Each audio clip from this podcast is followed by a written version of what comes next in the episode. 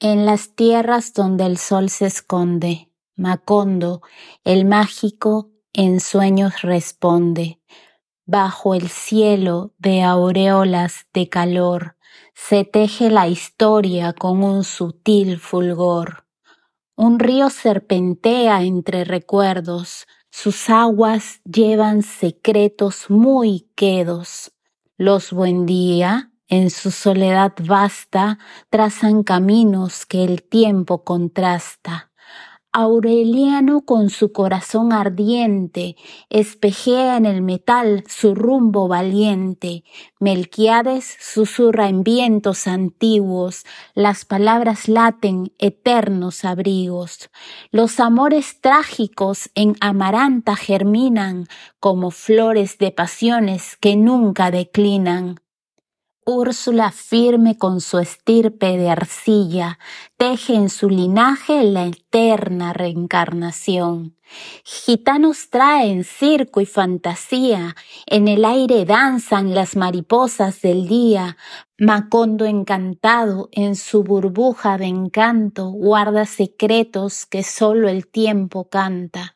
García Márquez, maestro de lo mágico, en cada palabra un universo trigónico, cien años de soledad como el viento va dejando sus huellas en la eternidad.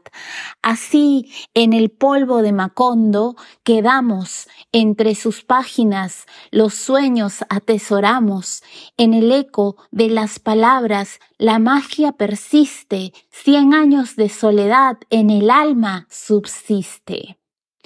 Hola oyentes apasionados por la literatura, bienvenidos a otro episodio de Letras y Latidos. Hoy nos sumergiremos en el fascinante mundo de las emociones que laten detrás de cada página literaria. La magia de las palabras. Exploraremos la magia de las palabras a través de una obra que ha cautivado a los lectores de todas las edades. Cien años de soledad de Gabriel García Márquez. Esta novela nos sumerge en el mundo mágico de Macondo, donde la realidad y la fantasía se entrelazan de manera asombrosa. Cien años de soledad es una epopeya familiar que abarca varias generaciones de la familia Buendía.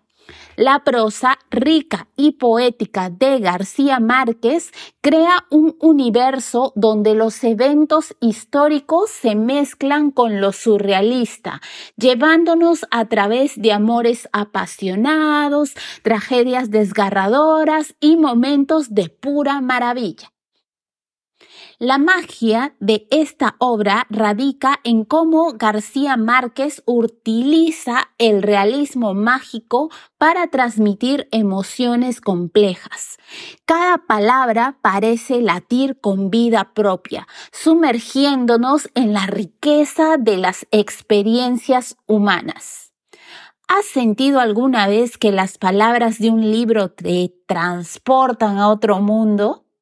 Cien años de soledad es un viaje emocional que nos recuerda la capacidad única de la literatura para tocar nuestras almas y despertar emociones que van más allá de las palabras.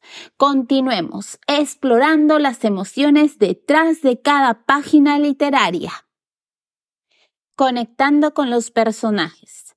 En esta obra maestra los personajes no son simples entidades ficticias, son seres complejos y multidimensionales que nos invitan a explorar los rincones más profundos de la condición humana. Uno de esos personajes es Aureliano Buendía, el último de la línea de los Buendía, cuyo destino parece entrelazado con la soledad y la búsqueda del significado en un mundo efímero. ¿Alguna vez te has sentido tan conectado con un personaje que sus experiencias parecen resonar en tu propia vida? En Cien años de soledad, García Márquez nos ofrece personajes que experimentan amor, pérdida y la complejidad de la existencia. A través de Aureliano Buendía sentimos la carga de la soledad y la búsqueda de identidad que todos enfrentamos en algún momento de nuestras vidas. Pero, ¿cuál es tu conexión con los personajes literarios? Queremos escuchar tus historias. ¿Hay un personaje que te haya marcado de manera especial, que haya dejado una impresión duradera en tu corazón? Comparte tus experiencias con nosotros a través de nuestras redes sociales. Cien años de soledad no solo nos representa personajes memorables, sino que nos invita a reflexionar sobre nuestra propia vida y nuestras conexiones. La literatura como espejo. La literatura a menudo actúa como un espejo que nos muestra no solo mundos ficticios, sino también nuestras propias vidas y experiencias. En Cien años de soledad, ¿han sentido alguna vez que Macondo, con sus alegrías y tragedias, es un reflejo de sus propias comunidades y vivencias? A medida que nos sumergimos en las páginas de esta obra maestra, es difícil no ver paralelos entre los eventos en Macondo y los desafíos que enfrentamos en nuestra realidad cotidiana. ¿Alguna vez han leído algo que los hizo exclamar, esto es exactamente lo que siento? Cien años de soledad nos recuerda que la literatura no solo es entretenimiento, sino también un espejo que puede iluminar nuestras propias experiencias y emociones. Detrás de las líneas, creación y emoción nos adentraremos un poco en el fascinante proceso creativo que hay detrás de las líneas de una obra literaria, explorando cómo la literatura se convierte en una expresión única de las emociones del autor Gabriel García Márquez en Cien años de soledad.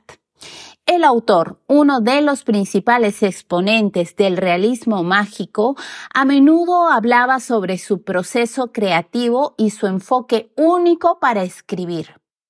En el caso de Cien años de soledad, se sabe que la novela fue inspirada en la infancia del autor en Aracatacá, Colombia, y en las historias que escuchaba de su abuela. García Márquez combinó estas experiencias con elementos de la realidad y su propia imaginación para crear el mágico mundo de Macondo. En varias entrevistas, García Márquez enfatizaba la importancia de la paciencia y la revisión constante en su proceso de escritura. La creación de Cien años de soledad fue un esfuerzo extenso que tomó varios años y el autor revisó y pulió repetidamente el manuscrito hasta lograr la forma final. En un artículo de The New York Times publicado por Álvaro Santana Acuña, titulado La soledad multitudinaria de García Márquez, explícitamente nos indica que García Márquez se le suele considerar un genio solitario tocado por el relámpago de la inspiración. Se sigue repitiendo que tras ocurrírsele el comienzo de 100 años de soledad mientras conducía desde Ciudad de México hacia Acapulco, el autor abandonó su trabajo de inmediato y se encerró a escribir en su estudio durante 18 meses hasta que acabó la novela. Mientras tanto, su mujer se endeudó con los comerciantes del barrio para alimentar a la familia. Su archivo nos descubre que consiguió un crédito para dedicarse solo a la novela y que no la escribió de un tirón durante un año y medio, sino en 12 meses, con interrupciones. Tampoco escribió sobre la soledad en soledad, sino en compañía multitudinaria. La clave del proceso creativo de García Márquez estaba en la edición. Era un excelente y obsesivo corrector de su propia escritura. Recomendaciones emocionales. Hemos explorado la magia de las palabras, nos hemos conectado con personajes inolvidables y hemos reflexionado sobre la literatura como un espejo de nuestra propia vida. Ahora, ¿qué libro ha tocado sus almas de manera profunda? ¿Tienen algún libro que siempre recomiendan a amigos y familiares porque saben que no solo es una lectura, sino una experiencia emocional? En lo que a mí respecta, les voy a dejar unas recomendaciones de García Márquez para que puedan añadirlo a su lista de lecturas. Primero, El otoño del Patriarca, publicada en 1975. Esta novela narra la vida del dictador no nombrado de un país no identificado a través de la perspectiva de múltiples narradores. García Márquez teje una historia que explora la soledad en el poder y la decadencia de un líder autoritario es un libro que al leerlo me dejó maravillada, me atrapó totalmente y les puedo asegurar que con la obsesión de poder conocer el final, algunas noches me quedé sin dormir por querer terminar de leerlo. Otro, demasiado recomendado, Crónica de una muerte anunciada publicada en 1981. Está dentro de mis top 10 de libros favoritos. La historia gira en torno al asesinato de Santiago Nazar y la crónica de los eventos que llevaron a su muerte a través de una estructura no lineal y una narrativa periodística. García Márquez examina temas como el honor, la culpa y la inevitabilidad del destino. Es una obra corta, pero deja una huella por siempre en su memoria, se los puedo asegurar. Tercero, el general en su laberinto, publicada en 1989. La novela sigue los últimos días del libertador sudamericano Simón Bolívar, quien lucha con la soledad y la nostalgia mientras viaja hacia su exilio. La obra examina la complejidad del liderazgo y la vulnerabilidad de los héroes históricos. Cuarto, el amor en los tiempos de cólera, publicada en 1985. La historia sigue la vida de Florentino Ariza y Fermina Daza, a lo largo de más de medio siglo. García Márquez explora el amor en todas sus formas, desde la pasión juvenil hasta la madurez, a través de una prosa rica y evocadora. Alguna de mis mejores amigas adora esta obra y quería vivir un romance como el de Florentino y Fermina. Quinto, del amor y otros demonios, publicada en 1994. Situada en la América colonial del siglo XVIII, la novela sigue la historia de Sierva María de todos los ángeles, una niña poseída por los demonios. García Márquez examina la intolerancia religiosa y la naturaleza del amor en esta obra. Y antes de despedirnos, aquí va una cita de 100 años de soledad que resume perfectamente la conexión emocional que esta obra puede generar. Muchos años después, frente al pelotón de fusilamiento, el coronel Aureliano Buendía había de recordar aquella tarde remota en que su padre lo llevó a conocer el hielo.